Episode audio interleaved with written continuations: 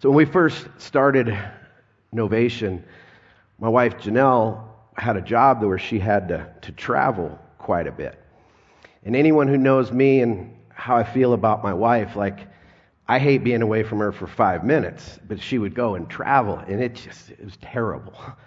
And I would hate to say goodbye, you know, even knowing it was maybe just four days or whatever. I hated that. Our oldest daughter, Chase, she has done a lot of adventures in her life. She lived in Senegal and did a semester overseas her junior year of high school. So she was gone for like four months. That was a hard goodbye. But then she goes to Bible school in Hawaii. That was another goodbye with her. And then one day she decided to join the Navy, and thus the Navy dad shirt. I'm very proud of that.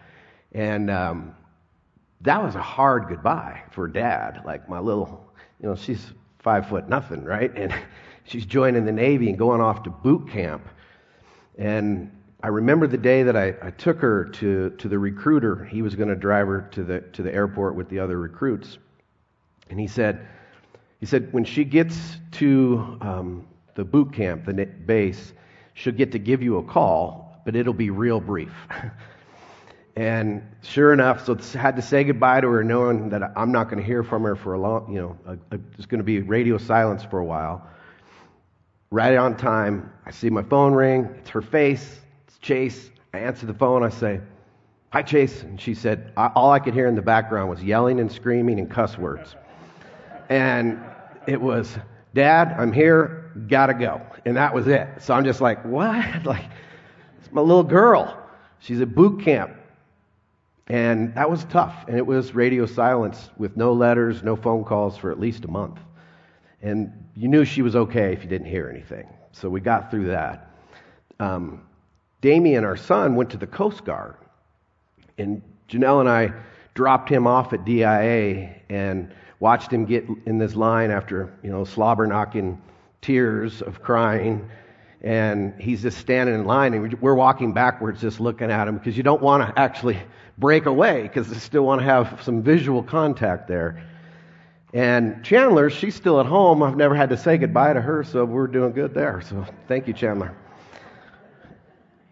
Goodbyes are never easy unless you're happy to see that person go. I mean, that, that's a possibility, I guess. Bye. But truthfully, goodbyes are not easy when the one that's leaving is you're not going to see them for a long time, and they're going to be gone for a long time. Losing a loved one Gone through that twice this last year. Many of you have as well. It's difficult, very difficult. Um, let me digress for a second. So, when the kids were young, I used to have Fridays off, and we had Elitch passes. Anybody ever do that? Go to the water park. I'm the only one. Anybody ever Elitch pass? Okay, two of us. Cool. It was fun, right? They had the water park. We would do that, and we'd always go ride a couple rides. I am not a thrill seeker when it comes to amusement parks. But every year, or at least every month, I would try to conquer my fears by doing something that I was afraid of. And so we got on the roller coaster. I don't even know the name of it. But we got on, and I'm like, oh, we are locked in. I'm like, we're really doing this? Yeah, we're really doing this, Dad. Let's go. And they were always riding the rides, and I would wait for them. And so we got on there, and literally, as soon as we got, you know, do, do, do, do, do, do, you're going up the hill, do, do, do, do, and you're, I'm starting to sweat and cry, and do, do, do, do, do, do, and all of a sudden, you, the, the hill came over, and all I did was close my eyes, and I ducked like this, and I rode the whole ride, just with my head all the way. And when we got off the ride, I was like, "Who's the man?" And, and they they had the fo- little photo booth thing where they and literally, the kids are have their hands raised, smiling, having fun. Here's dad, just tucked away. I, I say that because that thought came to my mind about the disciples. What a roller coaster ride they were on. They went to complete sadness and disappointment of Jesus' death to the joy of the resurrection, roller coaster ride. And then the confusion of the ascension, what we're going to look at today in the book of Acts. There had to be some confusion. Where are you going, Jesus? I know you told us 10 times that you were going to go back to the Father, but are you really going? We just saw you rise. Like, what's going on here? We're kicking off this brand new series today, which really isn't brand new. It's, it's like part two of Luke. We spent the whole first part of the year going through the Gospel of Luke, crescendoed last week on Easter with the resurrection of Jesus. And we called that series Kingdom Come because Jesus brought his kingdom to the earth. And we're calling this series in Acts Kingdom Go because we see the disciples take the commission of Jesus to spread the gospel throughout the world. The book of Acts is written by Luke. He was actually, you know, eyewitness to things that happened in the early church, especially with Paul's missionary journeys that we're going to get to in the next several weeks. But the book of Acts is the history of the early church. It could also be the Acts of the Apostle, the apostles, the acts of the Holy Spirit, because we're going to see the work of the Holy Spirit in the early church and how I hope it it uh, maybe revives something in all of us. Chuck Swindoll said that if you're apathetic, feeling apathetic in your walk with Jesus, read the book of Acts. Because you see the fire, you see the zeal, you see the boldness of the early church in, in spreading the truth about Jesus' life, death, and resurrection. So I'm going to read the first 11 verses of chapter 1, and then we're going to work through that. He says, The first account I composed, Theophilus, which that language should sound just like Luke chapter 1, whom he also wrote the Gospel of Luke to, to Theophilus, about all that Jesus began to do and teach. Excuse me, until the day when he was taken up to heaven, after he had given orders by the Holy Spirit to the apostles whom he had chosen. To these he also presented himself alive after his suffering by many convincing proofs, appearing to them over a period of 40 days. Let me pause there. The 40 days is not there by happenstance. The number 40 throughout Scripture is the number of deliverance. If you go back, Moses was, was 40 years in the desert before he got his call to be the deliverer of, of Israel.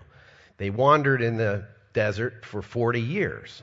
Jesus, uh, uh, David and Goliath, it says on, uh, after the 40th day of Goliath and the Philistines, you know, taunting the Israelites, David slew Goliath on the 40th. It's a day of deliverance. Jesus in um, the desert, when he was tempted by the evil one, he was 40 days and, and delivered.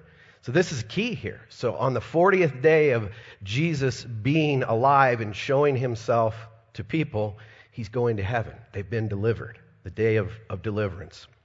That's why the ascension is so important. And it says, in speaking of things regarding the kingdom of God, gathering them, uh, gathering them together, he commanded them not to leave Jerusalem, but to wait for what the Father had promised, which he said, You heard from me. For John baptized with water, but you will be baptized with the Holy Spirit not many days from now. So when they had come together, they began asking him, saying, Lord, is it at this time that you're restoring the kingdom to Israel? But he said to them, It is not for you to know periods of time or appointed times which the Father has set by his own authority. But you will receive power when the Holy Spirit has come upon you. And you shall be my witnesses both in Jerusalem, in all Judea and Samaria, and as far as the remotest part of the earth. And after he had said these things, he was lifted up while they were watching, and a cloud took him up out of their sight. And as they were gazing intently into the sky while he was, while he was going, then behold, two men or two angels in white clothing stood beside them. And they said, Men of Galilee, why do you stand looking into the sky? This Jesus who has been taken up from you into heaven will come in the same way as you have watched him go into heaven. I think this ascension of Jesus, going back to the Father, begs a couple questions that need to be answered. I want to try doing that. First question is where is Jesus now? Where, where is Jesus? It's important when we think about heaven that we think rightly about it. Often we just get this idea that heaven is just this, we're out there playing harps, and, you know, and floating around, and, and it's just this kind of strange, you know, strange thing that doesn't seem to get a whole lot of people excited about going to heaven. When heaven is the ultimate perfect place. And Jesus went back to his Father. So right now, if you, when you study Scripture, there is a current heaven. And that current heaven is where the Father and Jesus are, and, and believers that have gone before. There's a temporary, eh, but it's temporary. Because when Jesus comes back, he's going to recreate the earth and make the new heavens and the new earth. So when you have a loved one die and go to heaven, they have a return trip at some point to come back to this earth. And we're, we're, going to live on the renewed, perfect earth where there's no sin, no sorrow, no suffering. And how we live in this life is going to impact what we do in the, in the life to come. We're promised rewards. We're promised rewards for our faithfulness. Not just pastors or missionaries or evangelists, it's rewards for your faithfulness and how God asked you to live your life. God didn't ask you to be me, He didn't ask me to be you or anybody else. In your life, be faithful to Jesus. Do what He says to do, and He, he promises He's going to reward that. So if God promises rewards, they're noble. You know, it's, a, it's something that we strive for. So where is Jesus now? He's ruling and reigning over his kingdom at the right hand of the Father. He's at the right hand of the Father, ruling and reigning. The disciples and many others over the course of time have made the mistake of trying to make a political Jesus. They thought Jesus, it was all about the, the politics of Israel and, and, and, and making them the great nation again and you know, doing away with Rome and all of that kind of stuff. When you political, politicize Jesus and you think it's about politics, you're missing. Jesus' kingdom is not of this world. And it's not a military kingdom either. It is, it is his kingdom. He told Pilate, he said, My kingdom is not of this world. He said, if it were so, you know, angels would come right now. But Jesus' kingdom right now is a spiritual kingdom that one day will be fulfilled in the new heavens and the new earth. Here's what the Apostle Paul says in Ephesians I pray that the eyes of your heart may be enlightened, so that you will know what is the hope of his calling, what are the riches of the glory of his inheritance in the saints, and what is the boundless greatness of his power toward us who believe. These are in accordance with the working of the strength of his might, which he brought about in Christ when he raised him from the dead. Here we go, and seated him at his right hand in the heavenly places, far above all rule, authority, power, dominion, and every name that is named, not only in this age, but also in the one to come. And he put all things in subjection under his feet and made him head over all things to the church, which is his body, the fullness of him who fills all in all. Jesus is a big deal. Everything was created by him and for him, and he sustains all things. So when you think of the kingdom, you have the past tense where Jesus came and ushered in, inaugurated the kingdom by his life, death, and resurrection. And then after the ascension, we have the kingdom present, and the kingdom is growing, one life at a time, one person at a time, coming to know Jesus Christ, hearing the gospel. And then there's going to be the kingdom in the future that will be the fulfillment, where Jesus is going to come back and set it all right. All the chaos and craziness that we see, he's going to set it all straight. That, day's, that day is coming. Second question about the ascension is, is what is he doing in heaven? What is he doing? Well, first of all, he's building his church. He's building his church one by one, one life at a time. As we celebrate baptism next week and people are declaring their faith in Jesus, it's just one life at a time. Somebody says, Jesus, I agree with you about who you are. And you put their trust in what he's done. He, he told his disciples, he said, I will build my church, and all the powers of hell will not conquer it, or the gates of hell. Gates are a defensive thing. You're trying to keep something out in your gate. That's why people fence their yards. You don't want just anybody coming in. Jesus said, The gates of hell, I'm storming it. I'm going to blow that up. His job is to build the church. This is where a lot of pastors have to always remember it's our, not our job to build the church. He does that. Our job is to make disciples. As a church, our job is to make disciples. That's what he said. Go and make disciples of all nations, baptize them, teach them, etc. So our job is to make disciples. He's building his church. Secondly, he's preparing a place for us. Think of how we are when, when you know you're going to have guests in your home for maybe a couple days, a weekend, or a week at a time. You go and prepare a room for them. You get it fixed up so that they're comfortable, that they have towels, they have whatever they have whatever they need. Think about expectant parents. You build a room, you build a crib, you paint little cute animals on the wall or whatever, and you get, you're getting it ready for, for your child to come into this world. Well, Jesus told his disciples, He said, There is more than enough room in my Father's home. If this were not so, would I have told you that I'm going to prepare a place for you? When everything is ready, I will come and get you, so that you will always be with me where I am. So Jesus is getting his place ready for us. He's getting his place. That's so awesome to think about. And I love the fact that Jesus, in his earthly life, he was a carpenter. No wonder. He's the creator of all things. Colossians says, and, and, John says that he was, everything was created by him and for him. He created the stars, the planets, the universe, every animal. Everything is his creation. Think about that. He says, I go to prepare a place for you. That's going to be a nice place. That place is going to be the bomb. It'll make Hawaii not even nothing, right? Unless it's Maui. And then Thirdly, what is Jesus doing? He is with believers. He's ministering to believers that have gone before us. Here's what Paul says. He says, We are confident, yes, well pleased, rather to be absent from the body and to be present with the Lord. When you die in Christ, instantly with Jesus. Like, it's just boom, absent from the body, present with the Lord.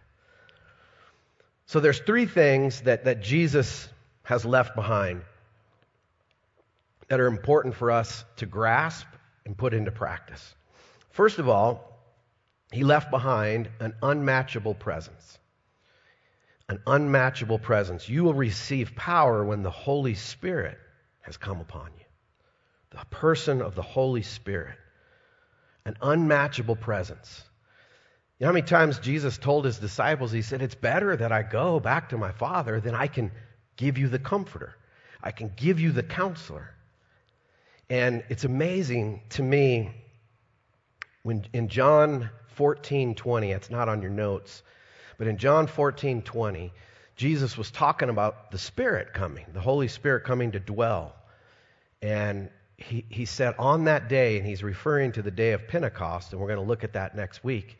He said, On that day you will know that I am in my Father, and that I am in you, and you are in me. We blow by that verse. Do you know what that means?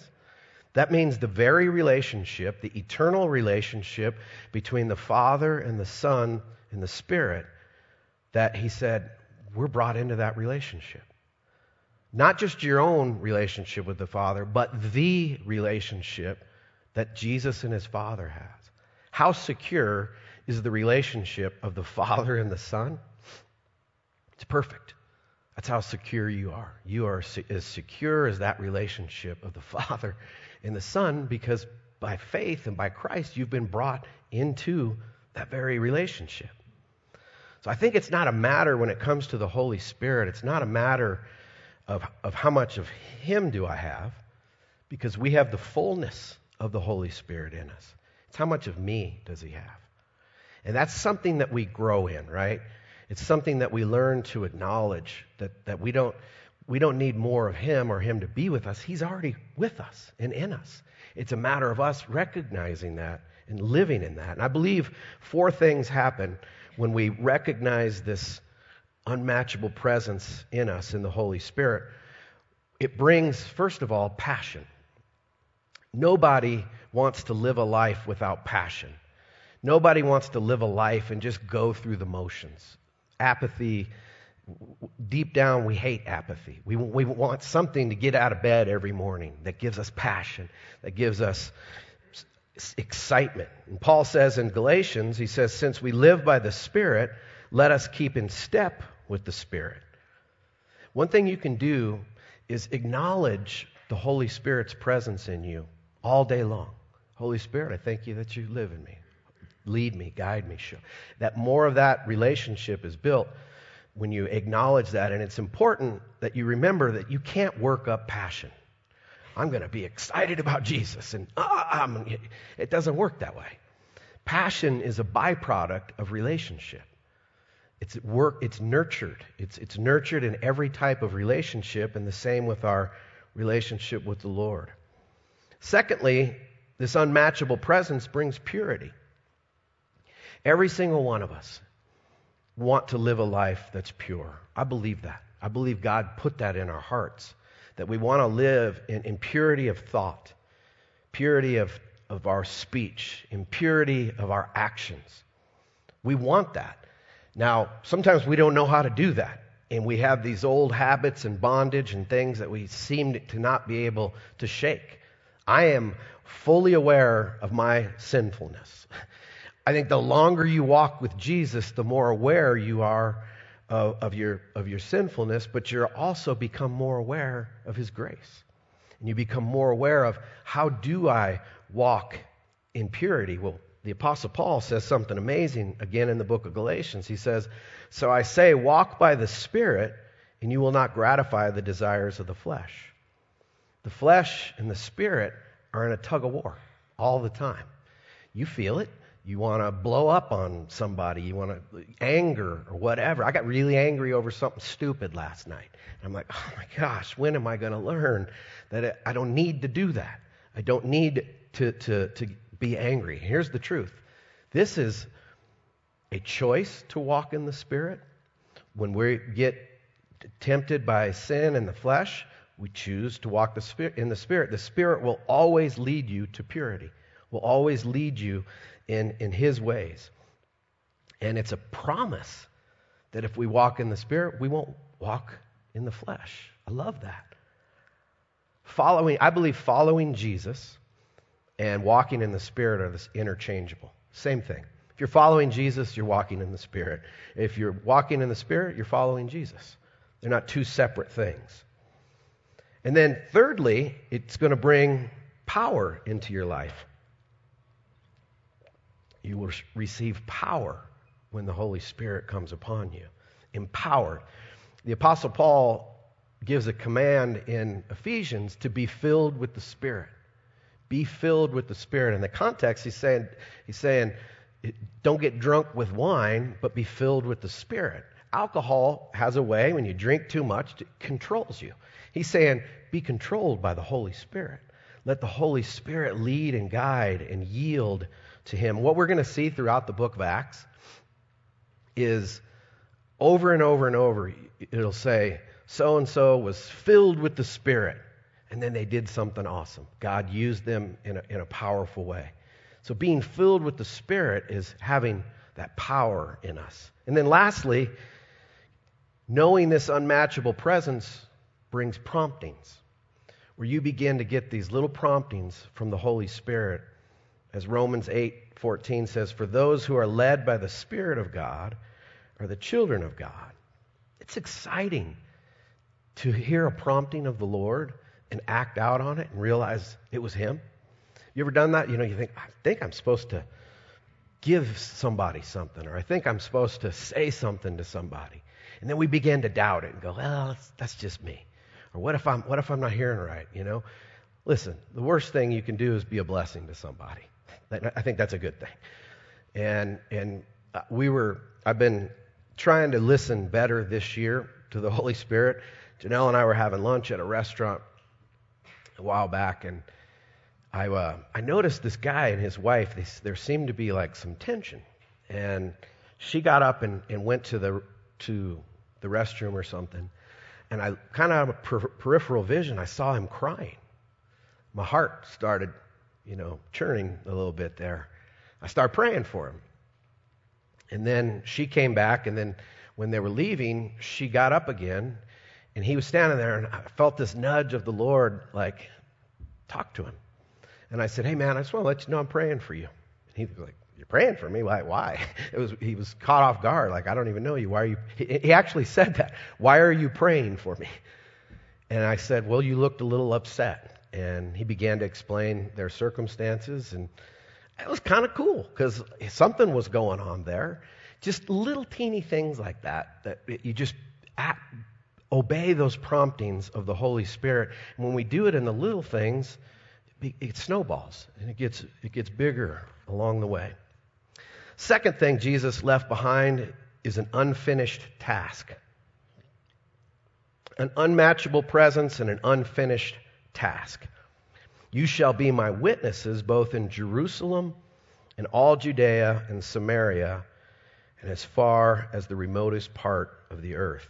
You shall be my witnesses in Denver, in Colorado, into the uttermost parts of the earth. We can apply that to us today because that's where they were they were at. So the work of Jesus is finished. We always remember that. Jesus' work on the cross, he, he, he said, It is finished. What that he set out to do, he, he accomplished in his life, death, and resurrection, in defeating our enemies of sin, death, and the evil one. It's finished. We can't add to it or take, take anything away from it. But here's the, here's the flip side of that the work of the church is unfinished. The work of the church is unfinished. Jesus said in Matthew, He said, And this gospel of the kingdom will be preached in the whole world as a testimony to all nations, and then the end will come. I've been studying a lot about Paul and his missionary journeys and, and, and thinking through some of the language that he uses. And at the end of Romans chapter 16, uh, 15, he's, he tells the church there that he desires to get to Spain which would have been called then Tarshish. And he had this in mind to go to the ends of the world. Like Paul took the gospel and he was, he was going to every known nation that he knew about. And he literally thought that if he could get to Spain and preach the gospel, that he would have fulfilled this calling to the nations because they didn't know there were people across you know, the Atlantic Ocean and other peoples. It, that the, the known world, they didn't have the internet, they didn't have the Google or any of that to know what was going on, or maps. And what they did was amazing. You'll, if, you, if you'll read the book of Acts with me during these next uh, several weeks, you'll see, man, what they accomplished was only through the power of the Spirit. They didn't, they, I mean, what, what they, they walked everywhere. They walked on roads. They didn't have cars or planes or any, anything to get to. But here's, here's what I want you to get from that. The early church and Paul thought Jesus was going to come back in their lifetime. Has that ever puzzled you a little bit? It did me until I realized that he thought Spain was it, and then this thing's done deal. And yet, what's happened is they just passed the torch to the church. As we discovered more people group. There's still people groups that have never heard the gospel. There are people and tribes and tongues that have never heard the name of Jesus. That's why we do missions. That's why we do missions globally and locally. We, you know, the mission field is crying out unfinished. Our city is crying out unfinished. There are people that need to be reached with the gospel. Don't assume that somehow just because somebody lives in, in Westminster or Denver that, that they, they've heard the gospel. We're in a post Christian world in our society right now. People need to be reintroduced to the real Jesus, to the real gospel. It's important that we have that sense of, of urgency. If you follow Jesus, you're part of this calling to share Jesus with people. And you might think, well, what do I do? I'm not an evangelist. I'm not bold. So what? What you can do is you can pray.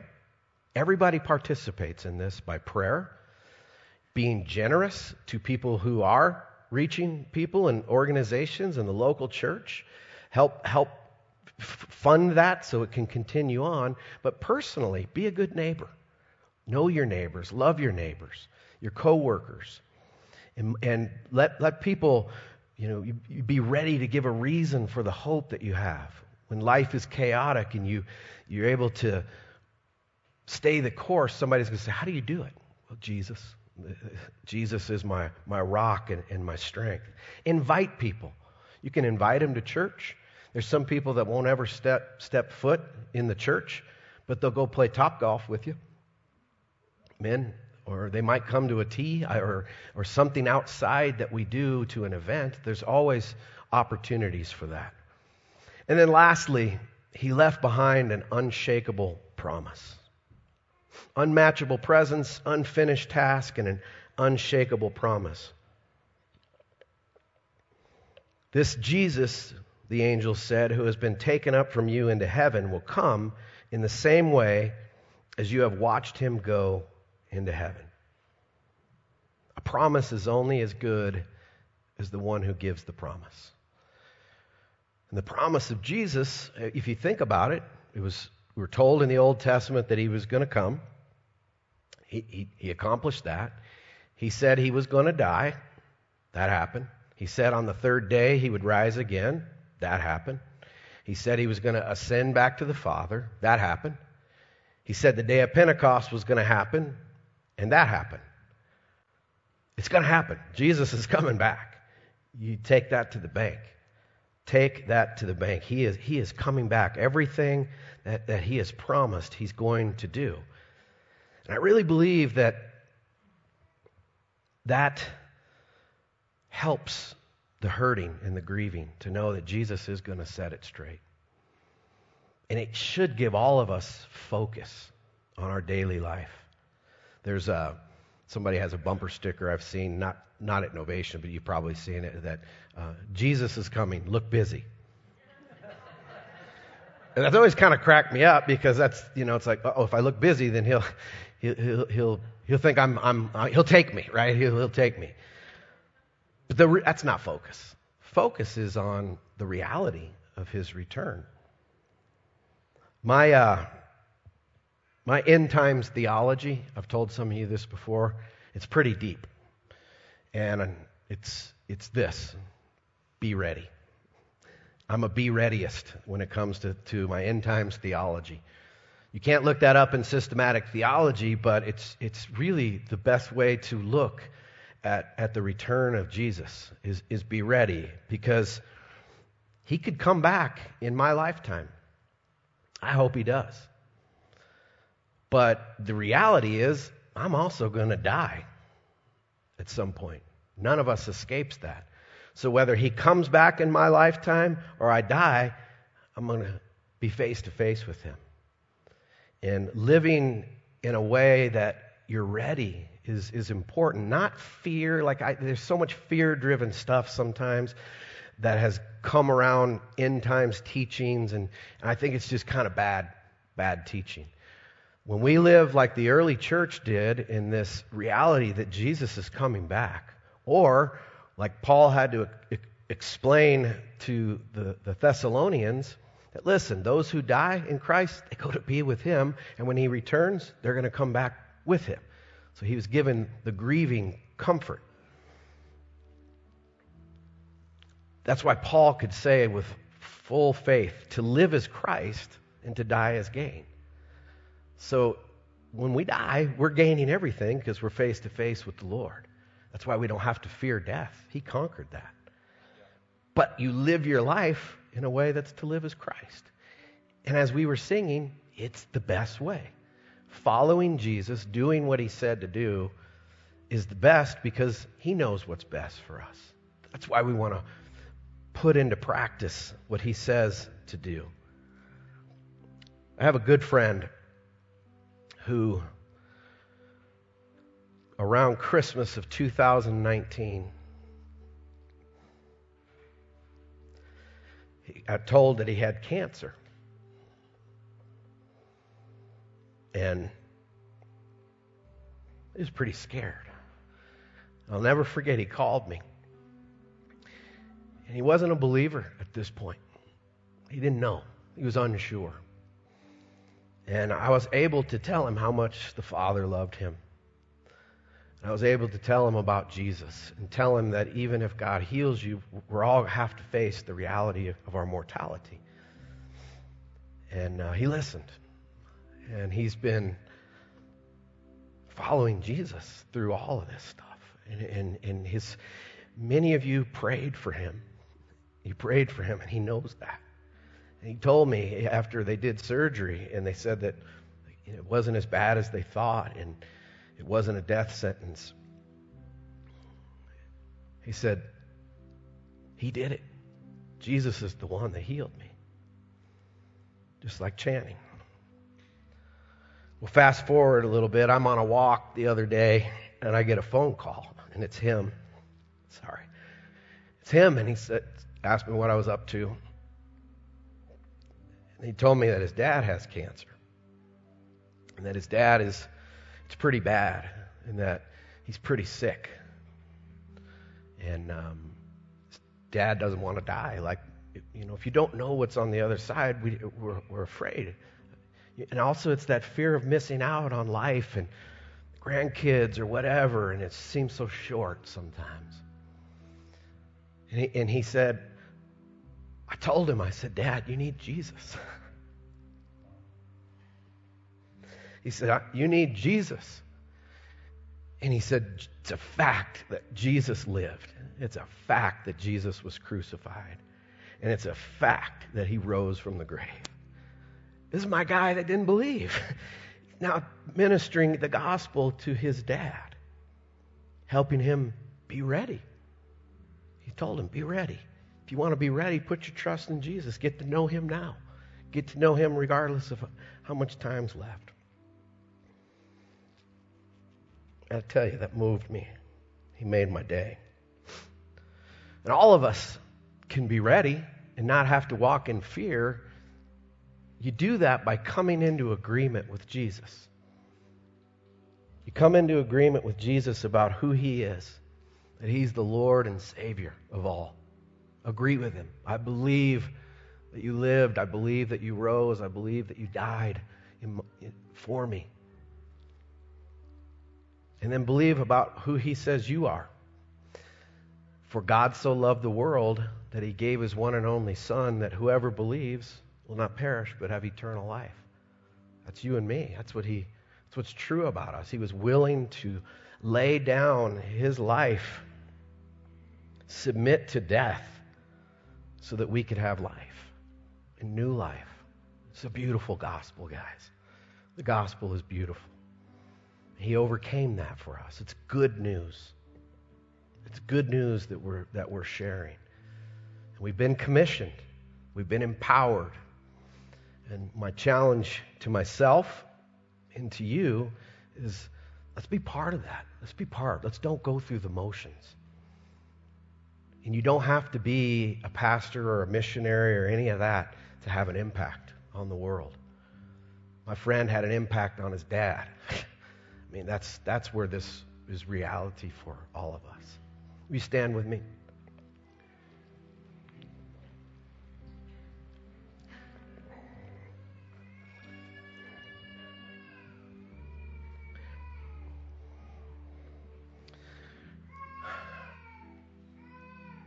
And dude, if you're watching online, I had no idea I was going to get so weepy. So thank you.